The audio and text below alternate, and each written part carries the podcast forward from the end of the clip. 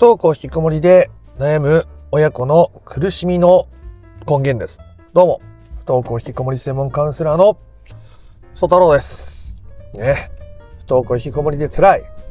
子供が学校に行ってくれたらと思う。元気を取り戻してくれたらと思う。生活習慣を見直してくれたらと思う。でも現実はなかなかそう思うようにいかない。子供にそれを求めれば、子供は表情をなくしたり、反発したり、余計に関係は悪くなっていく気らす気すらする。でも、やっぱり今のままじゃ良くない。何かできることはないかと探す。そんな途方に暮れている方もきっとこの動画見てくださってると思います。ね、時に子供は学校に行きたいというけど行けない現実がある。ね、なんでそういうことが起きているのか。その苦しみの根源を知っておくことによってどうやったらその苦しみの根源を手放すことができるのかが分かってくるわけですね。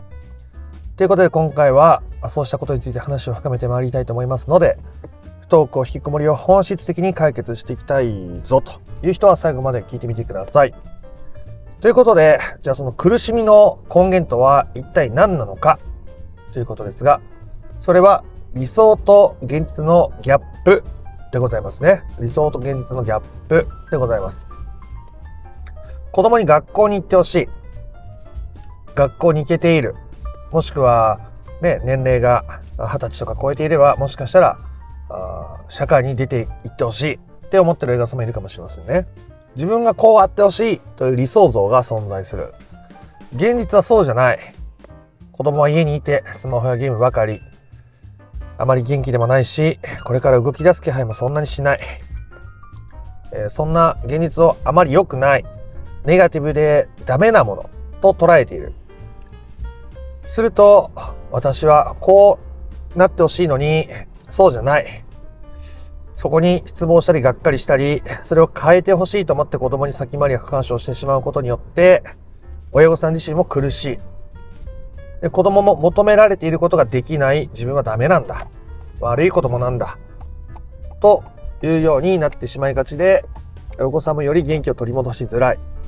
時に学校に行きたいんだ。でも行けないんだ。っていう子供の多くはですね、お子さんの多くは、学校に行けたらいいな。行けてる自分だったら、僕はここにいてもいい。人から認められるのに、そうじゃないからダメなんだ。っていう思いにとらわれていることもあります。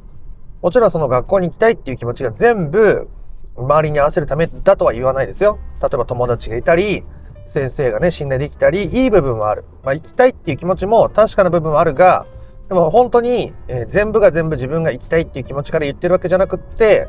そこには行けたら自分は認められるから、行けたら自分は自由になれるからと思ってしまっているという部分があったりするわけでございますね。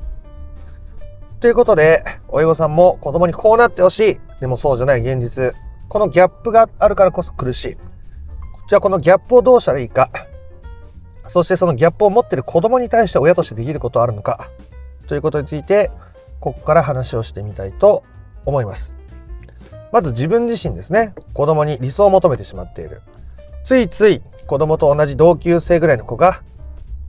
あの、登校したりとかね、街中で遊んでいる様子を見ると、どうしても胸が締め付けられるように苦しい気がしてしまう。他の子はあんな風に元気に家の外を飛び出して学校に行って人生を歩んでいっているのに、うちの子供はどうしてそういう人生を歩めないんだろう。うちの子供にもああなってくれたらよいいな。ああなってくれたらよかったな。という思いにやられてしまっているということですね。他者と比較して落ち込んでいる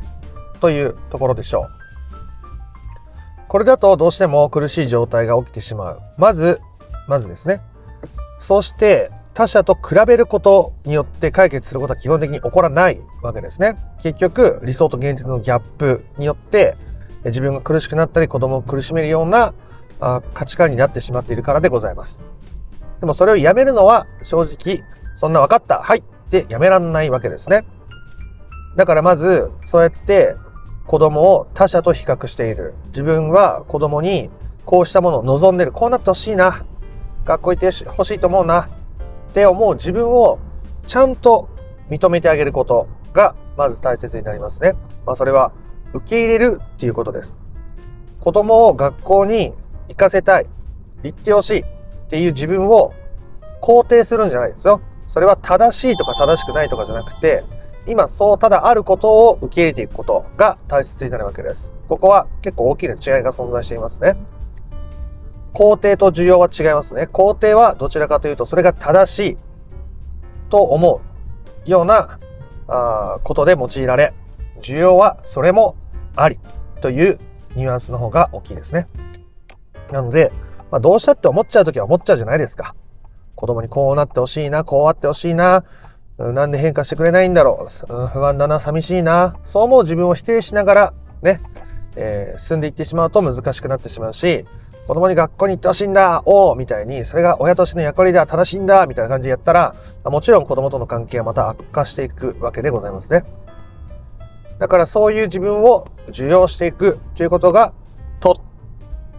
ても大切になるわけです。なのでまず子供にどういう姿を求めているのかを書き出してみましょう。学校に行ってほしい。友達と遊んでほしい。生活習慣整えてほしい。スマホとゲームを節度を持ってやれるようになってほしい。親とも今日何があったかとか楽しく会話をしながら食卓を一緒に囲んでほしい。どんなことでもいいですよ。それが叶うとか叶わないとかとりあえずわかんないですけど、とりあえずそうやって思ってる自分がいるっていうことをちゃんと認めてあげないと、次のステップにはなかなかいけるもんじゃないということですね。なので自分がまず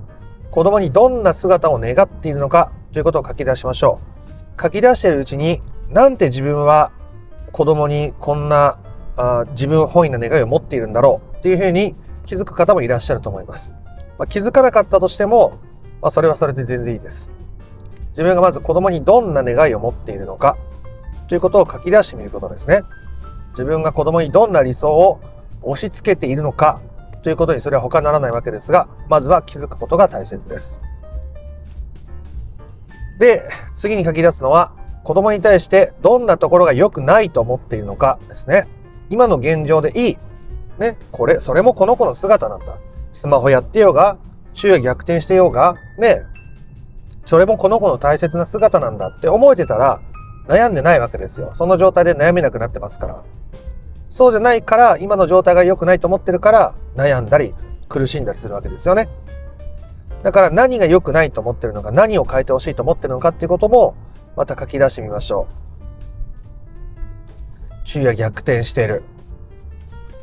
目も合わせてくれない。何でもいいですよ。学校に行こうとしない。朝起きてこない。何でもいいですよ。それらを書き出していく。自分は何を求めてて何をダメだと思ってるのか、このギャップによって自分ないし子供を追い詰めたり苦しめたりしている可能性が極めて高いということですね。それは悪いって言ってるんじゃないですよ。そうやって思っちゃう自分まず認めないと、まあ、どうしようもこうしようもないですから。で、そんな風に自分が何を求めてて、何を嫌だと思ってるか、ちゃんと見えてたら悩んでないんですよ。普段なんとなく頭でぐるぐるもやもや考えてるだけだと、なかなか整理されないんですよ。ね。その今自分が考えてることをしっかり誰かに打ち明けられていたとしたら、それらは整理されて消化されて手放していくことができていたかもしれませんが、なかなかそれを上手にできていたとしたら悩めてないわけですよ。だから自分でやってみるということですね。もちろん僕のワークよりも先に誰かにも話しちゃおうって思えるんだったら、それはそれで全然いいと思います。とても有意義だと思います。で、子供にこうあってほしいっていう願いと、そうじゃない、良くないなと思ってしまっている部分を書き出したら、それぞれについて自分がどういう思いを持っているのかということを書き出しましょう。なんでそういう風になってくれないの？とか、こんなはずじゃなかったのにとか、もうちょっとぐらい頑張ってよとか、どんな思いでもいいですね。A、それを子供にぶつけたらどうなるか。A、良くないことがたくさん起こると思います。きっとしない方がいいと思います。ただ、そうやって感じている自分のことはちゃんと認めてあげないと手放せないわけですね。人の感情をしっかり感じて寄り添えることができたら、あ成仏していってくれるわけです。ね、そうやって思っちゃうよねって。ああ、そっかそっか。で、自分に寄り添うことができると、そうやって思う自分を否定せずにいられる。より客観的に自分を見ることができるので、子供に押し付けていた願いも、あ、これは自分の問題なんだなというふうにより捉えられやすくなるし、子供にプレッシャーをかけづらくなっていくわけですね。なので、えー、自分がどういう思いをそこに持つのかっていうことどういう感情があるのかっていうことを吐き出してそれに寄り添いましょう。ね、辛くなっちゃうよね。まあ、どうしてもね周りのこと比較しない方がいいって分かってんだけどまあ、ついついやっぱりどうしても求めちゃうそうなってほしいという気持ちがまだあるんだよねって自分に寄り添ってあげることによってえだんだんと需要は深まっていきます私は子供の理想の姿を求めてもいいしそして今の現状を甘んじて受け入れるでもよしどちらでもいいんだと。そうやって思っちゃう時もあるしただ子供のことをよりあるがままに受け入れていけるようになりたいなと思えている時需要はぐぐぐぐぐっと深まっていくものです。で親御さんがそうして自分のね思いを受容していくことがとても大切です。僕はよく言われます。子供を変える方法を知りたかったのに気がついたら自分のことばかり問われていて結局自分が変わるしかないんだなと。思いましたと。まあ本当そういうもんですね。僕は子供を変える方法っていう伝え方をする時もありますけどそれは結局自分が変わる方法の中でしかないわけですから、うん、そういう伝え方をしています。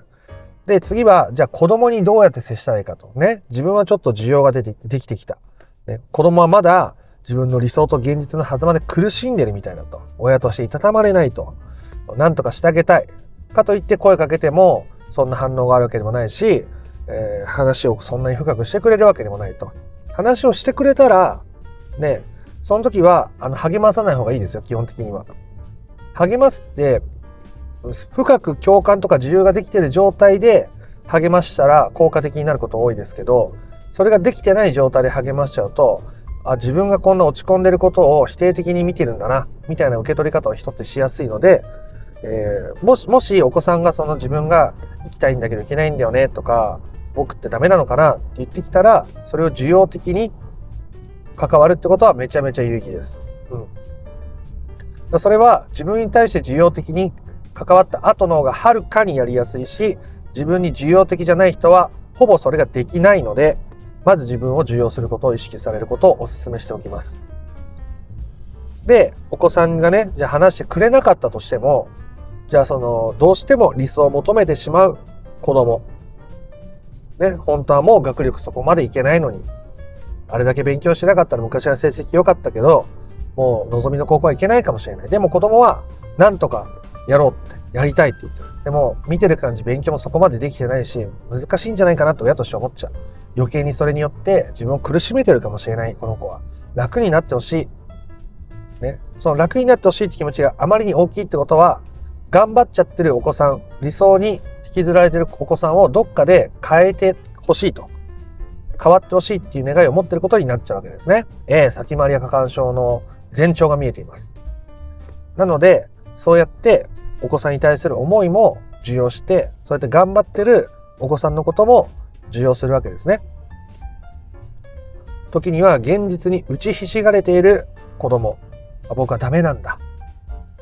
うん僕は普通じゃないんだ。でそんな風に言わないで、そんな風に思わないで、親御さんとしては思うと思います。でそれが悪いことじゃないですね。ただその前に、あ今それだけ辛いんだね。あそっか、今そうやって感じてるんだねって。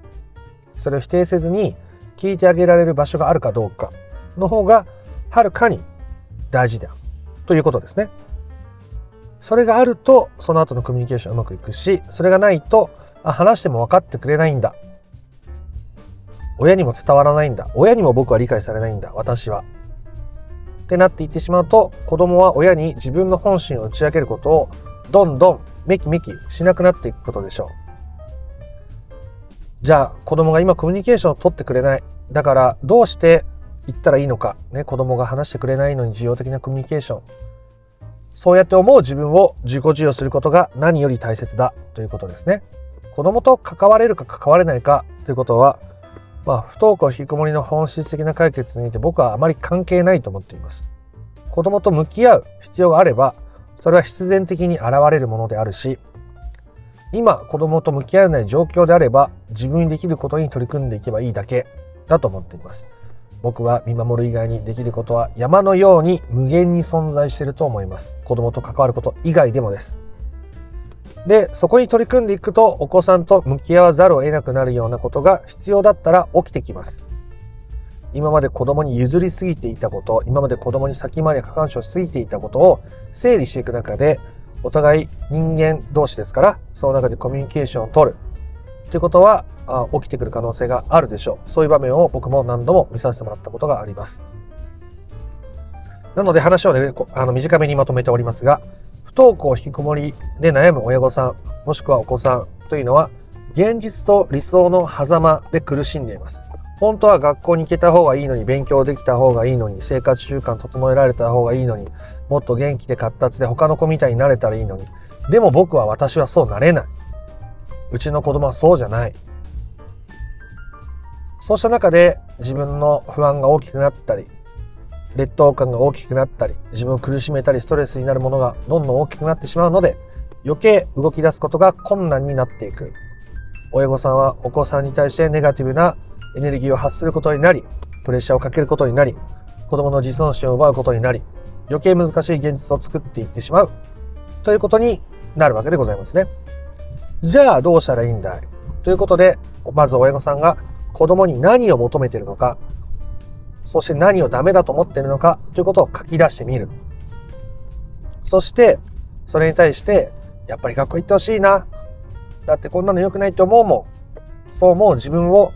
しっかり吐き出して、その後で自分に寄り添う言葉をかけてあげてください。そうやって現実と理想を持って苦しんでいる自分ごとあるがままに受け入れていくということができるようになっていくはずですね。そして仮にお子さんが現実と理想の狭間で苦しんでいても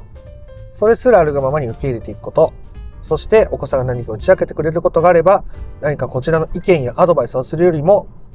よっぽど相手の話を受容的に聞いた方がはるかに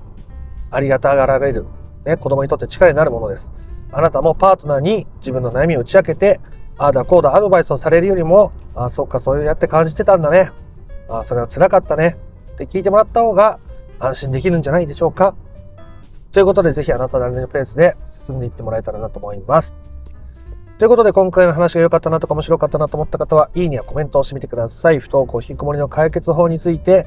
順序立てて知りたいよっていう方は説明欄の URL から公式 LINE に登録をしてみてください。そちらから、不登校引きこもり解決のための三種の神器という動画セミナーを無料でプレゼントしております。チャンネル登録も興味のある方はしておいてください。では、あなたの不登校引きこもりの問題が本質的な解決にたどり着くことを心から願っております。また別の配信でもお会いしましょう。ありがとうございました。ソ太郎でした。